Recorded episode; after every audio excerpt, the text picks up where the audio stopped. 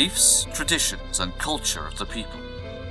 Passed on in the most part through the spoken word, folklore expresses our values, our shared ideas with others. It is both how we were and how we are. Without a record, our customs and traditions may become lost to us in the present, but under the surface, we still draw on them. We still know. It's time to recall our forgotten history and to record the new. This is the Folklore Podcast.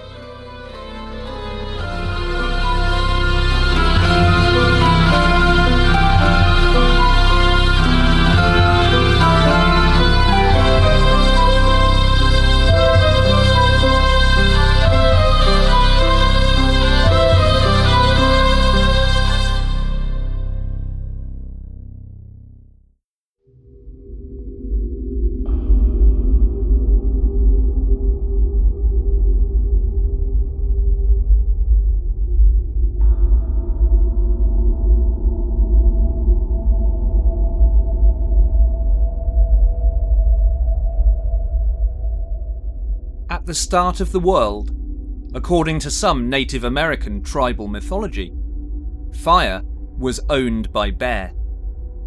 Bear and his people took fire with them whenever they went on their travels, using it for light and for warmth. On one occasion, Bear and his tribe found a forest covered in acorns.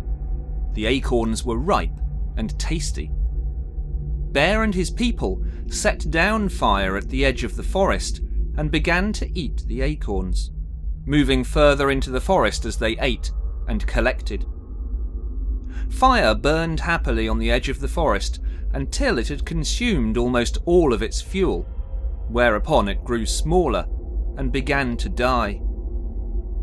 Feed me! shouted Fire to Bear in a panic but Bear and the tribe had moved too far away in their search for more and more acorns, and did not hear Fire. Just as Fire was close to death, Man walked through the forest. Feed me! shouted Fire in desperation to Man. Man, who had not seen Fire before, asked what Fire would eat. Fire explained that it ate wood, and so Man laid a stick on the north side of Fire. As the stick began to burn, Man laid another on the south side, and then on the east and west, until Fire burned brightly. Man sat with Fire and continued to feed it whenever it was hungry. After a long time passed, Bear and his tribe returned to the edge of the forest. Fire was very angry with Bear and flared so brightly that Bear had to shield his eyes with his paws. I do not even know you, shouted Fire, and drove Bear and the others away with a ferocious heat. Fire now belonged to man.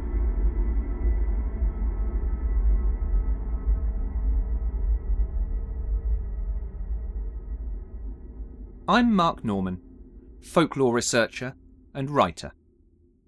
Welcome to the Folklore Podcast, Show 8 Out of the Ashes. Fire can indeed be a powerful and sometimes all consuming force. Helpful and dangerous in equal measure, the ability to use fire sets man apart from the animals. It should not be too surprising, then, that fire features heavily in our folklore and traditions. There are many stories from native peoples in similar vein to that of Bear and Fire with which this episode opened. Often, fire and life are intrinsically linked. The Shawnee people, for example, say that both come from the same place. In other stories, which parallel the Christian story of the Great Flood, fire purges the earth of all the evil people. One tells of a man who walks to a place where the earth and sky meet. Here he watches the grass begin to burn, the fire spreading until all the world is on fire. Only those people pure of heart survive.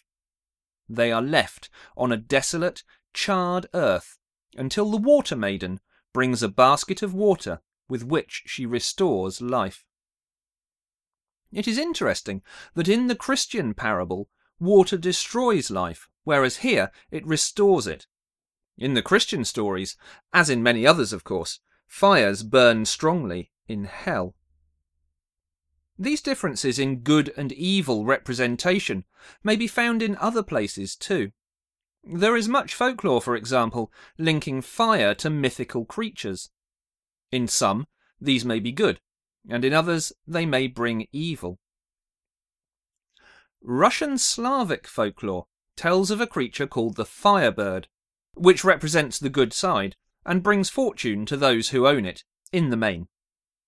The firebird is traditionally a relatively large creature with plumage which glows the colours of fire red, orange, and yellow. Even when plucked, the feathers continue to glow to such an extent that a single one may light a room if it is not covered. We may see some parallels with other birds, of course. The obvious icon which comes to mind first when thinking of the firebird is the phoenix, the mythical bird that rises from the ashes of its own destruction.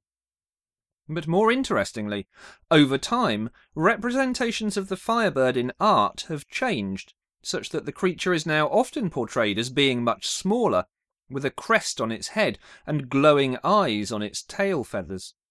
Very much a flammable peacock. In folk tales, the firebird is often found as the object of a quest. These stories may be quite formulaic, as fairy tales often are, with the feather highlighting a future difficult journey to find the bird as a prize at the end. This idea is paralleled in the folklore of other countries, such as Iran, Armenia, and Czechoslovakia. The brothers Grimm published a fairy tale called The Golden Bird about a similar creature. We even find a parallel in the British comedy film Carry On Up the Jungle, part of a famous stable of seaside postcard humour style comedies, in the form of a quest for the Oozlum bird, which is exceedingly rare because of its habit of flying round in circles until it disappears up its own. Well, you get the idea. With the case of a very real creature, the salamander, folkloric fire aspects are mapped onto the actual animal. One strain of the genus is, after all, called the fire salamander. Probably one of the earliest physical descriptions of the actual salamander comes from Pliny the Elder, who says that it is an animal like a lizard in shape and with a body starred all over. He also accurately describes aspects of its behaviour, but then goes on to discuss some less plausible aspects, such as its ability to extinguish fire with its body, and its poisonous properties, which, although based in fact, are wildly exaggerated. The Talmud is a large collection of Jewish laws and doctrines written prior to the 8th century by Jewish teachers. Within these writings, the salamander is described as a creature which is a product of fire itself, and further suggests that smearing yourself in the blood of the salamander will render you impervious to harm from fire. Within early Christian writings, St. Augustine uses the fire legends of the salamander to offer a warning of the very real possibility of being burned by eternal flame in purgatory for being a sinner. Moving into medieval times, we see many depictions of the salamander, drawing on aspects of fire lore within European medieval bestiaries. In these illustrations, the creature often has parallels with a satyr or a worm passing through fire. Moving into the Renaissance period, the examples tend to be more realistic and more representative of Pliny's original description of a lizard like animal. Although the salamander has many interesting traits, aspects of its behaviour relating to fire have become the most entrenched in folklore. Why might this be? One argument suggests that the stories come from the hibernation habits of the animal, often choosing rotten logs to bed down underneath or inside of. In times where open fires were the norm, the animals would therefore emerge from the wood on the fire when the logs were tossed in, an occurrence no doubt as fantastic looking as a phoenix rising from the ashes. Many similarities exist between the salamander as an actual creature and the dragon as a mythological one. These we will pass over for now, as we'll revisit the theme of dragons in a future edition of the Folklore podcast. Returning briefly to the Talmud, we find a description by the scribe Rashi which suggests that the salamander as a creature was produced by burning a fire in the same place for a period of seven years. Seven, of course, is an important number within folklore for many and varied reasons. Moving away from animals, we may also find interesting folklore relating to burning fires and hearths. The hearth, of course, was the centre of the home, used for cooking and for warmth. It is a place of significant importance to witches, and we will return to fire and magic shortly. I live on the edge of Dartmoor, an expanse of wild and often very remote moorland in the southwest of the United Kingdom. High on the moor sits the Warren House Inn, which reports to be one of the highest inns above sea level in the country. Despite the fact that the inn used to be situated on the opposite side of the road before being demolished when a new building was raised, the fire is said to have burned in the grate continuously since 1845. The fire was transferred to the new building, it is said, by carrying the glowing embers from the old building to the new. The eternal fire is certainly very well known. Postcards and souvenirs have been produced relating to it. Sadly, as you would expect, the story is certainly apocryphal. Within very recent memory, the fire has most certainly been extinguished in front of an eyewitness by using a method not altogether savoury after an evening's drinking. As you would expect, the Warren House is not the only pub which has a story relating to a fire which has never been, or must never be, extinguished. A similar tale was told of the Saltersgate Inn at Levisham in North Yorkshire, here it was said that the fire must be kept burning in order to avoid catastrophe following from a curse which related to the inn's history of smuggling. The landlord of the pub in the 16th century was a retired sea captain and was happy for smugglers to use his inn to help the locals to avoid high taxation. One night, a raid was made by the local customs men, Although they found nothing, one of them stayed behind in an effort to lay a trap, but was caught and killed. His body, says the story, was buried under the fireplace, and the landlord decreed that the fire must never be allowed to go out, because nobody would search under a burning grate.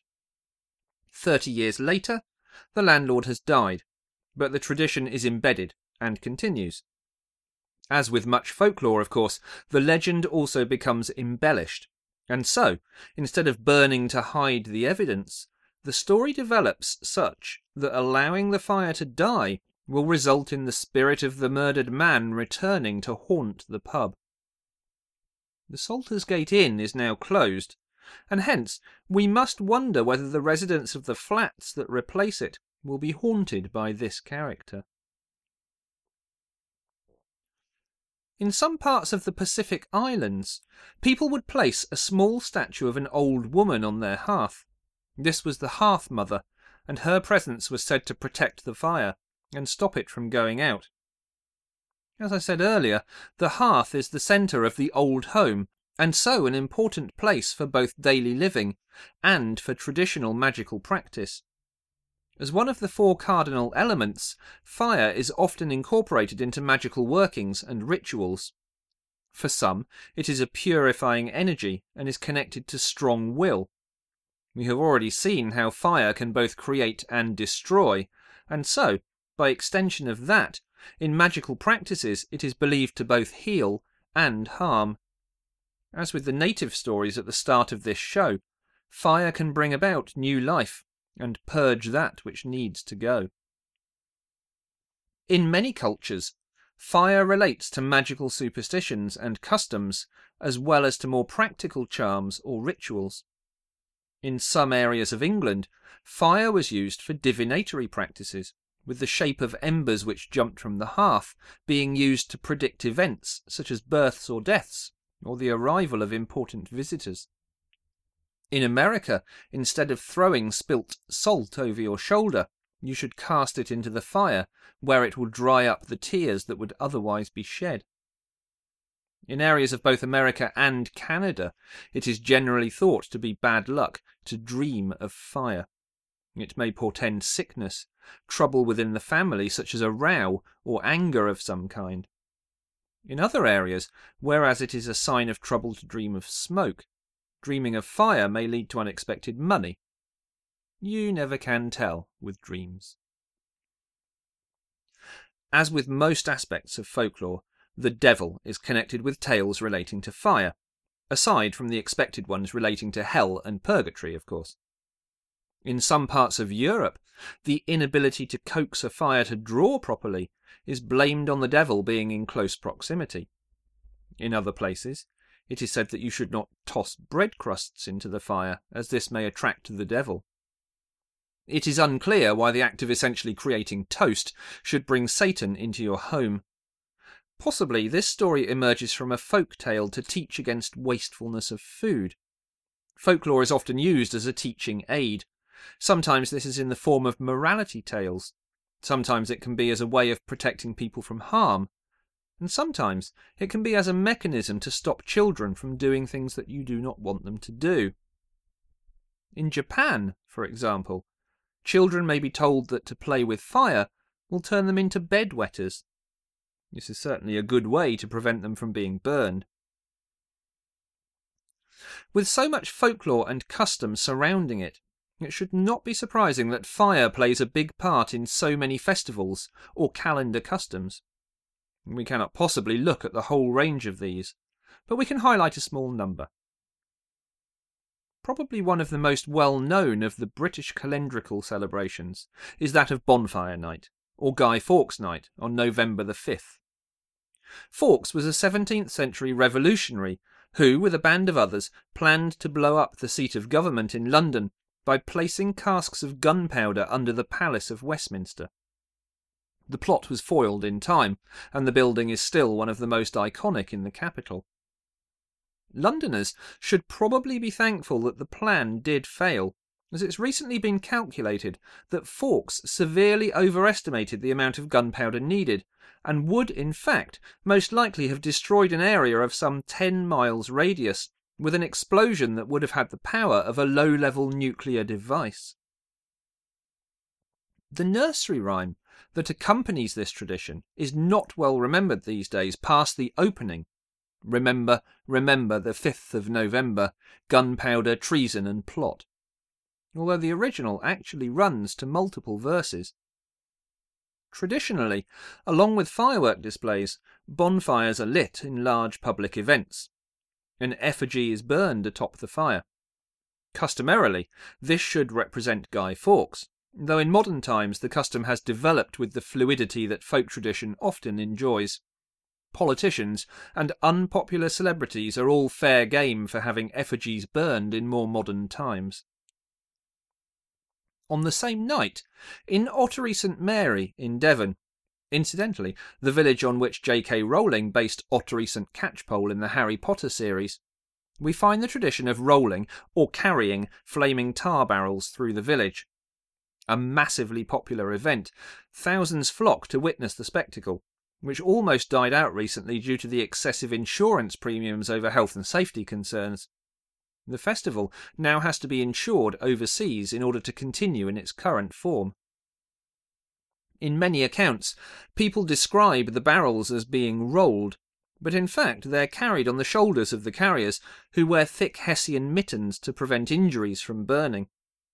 The festivities start in the afternoon with junior barrels, and continue through the evening with the adult barrels, which increase in size as time passes. Each wooden barrel, which is coated in tar and lit at one end, is carried and passed from person to person until it collapses. barrels are run directly through the crowds of onlookers, who must move quickly to avoid being caught in the stampede. To witness this firsthand is, I assure you from personal experience, quite something. In County Meath, Ireland, is the Hill of Ward. In Irish, this is Tlachtga, after the powerful druid in Irish mythology.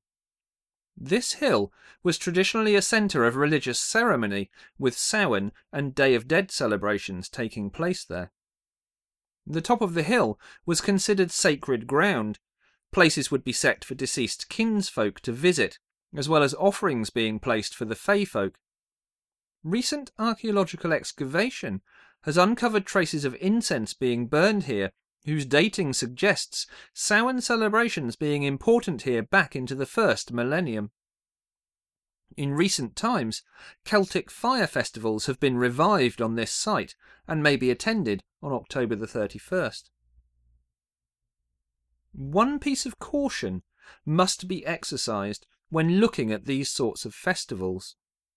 Many resources on the internet and elsewhere suggest that fire festivals around Halloween in Britain are connected with the ritual burning of witches. This is a sweeping statement that requires more thought before it is cited. People accused of practicing witchcraft, which is quite different from witches, were burned in Scotland and in Europe, but not in England. So festivals such as that at Ottery St Mary would not have their roots here. Fire has had a vital role to play in the survival of mankind since the early periods of human habitation on this planet. It may create, nurture, and destroy with equal ease, and its powers may be harnessed in all of these ways. Fire appears in legends across many cultures. Prometheus stole fire from the gods to promote the advancement of mankind grandmother spider, in Cherokee tradition, stole it from the sun so that man may be seen in the dark. Fire may be chaotic, being often connected with Loki, the Norse god of that trait, or the Roman Vulcan, the god of metalworking. However you look at it, fire truly burns brightly in the hearth of folklore.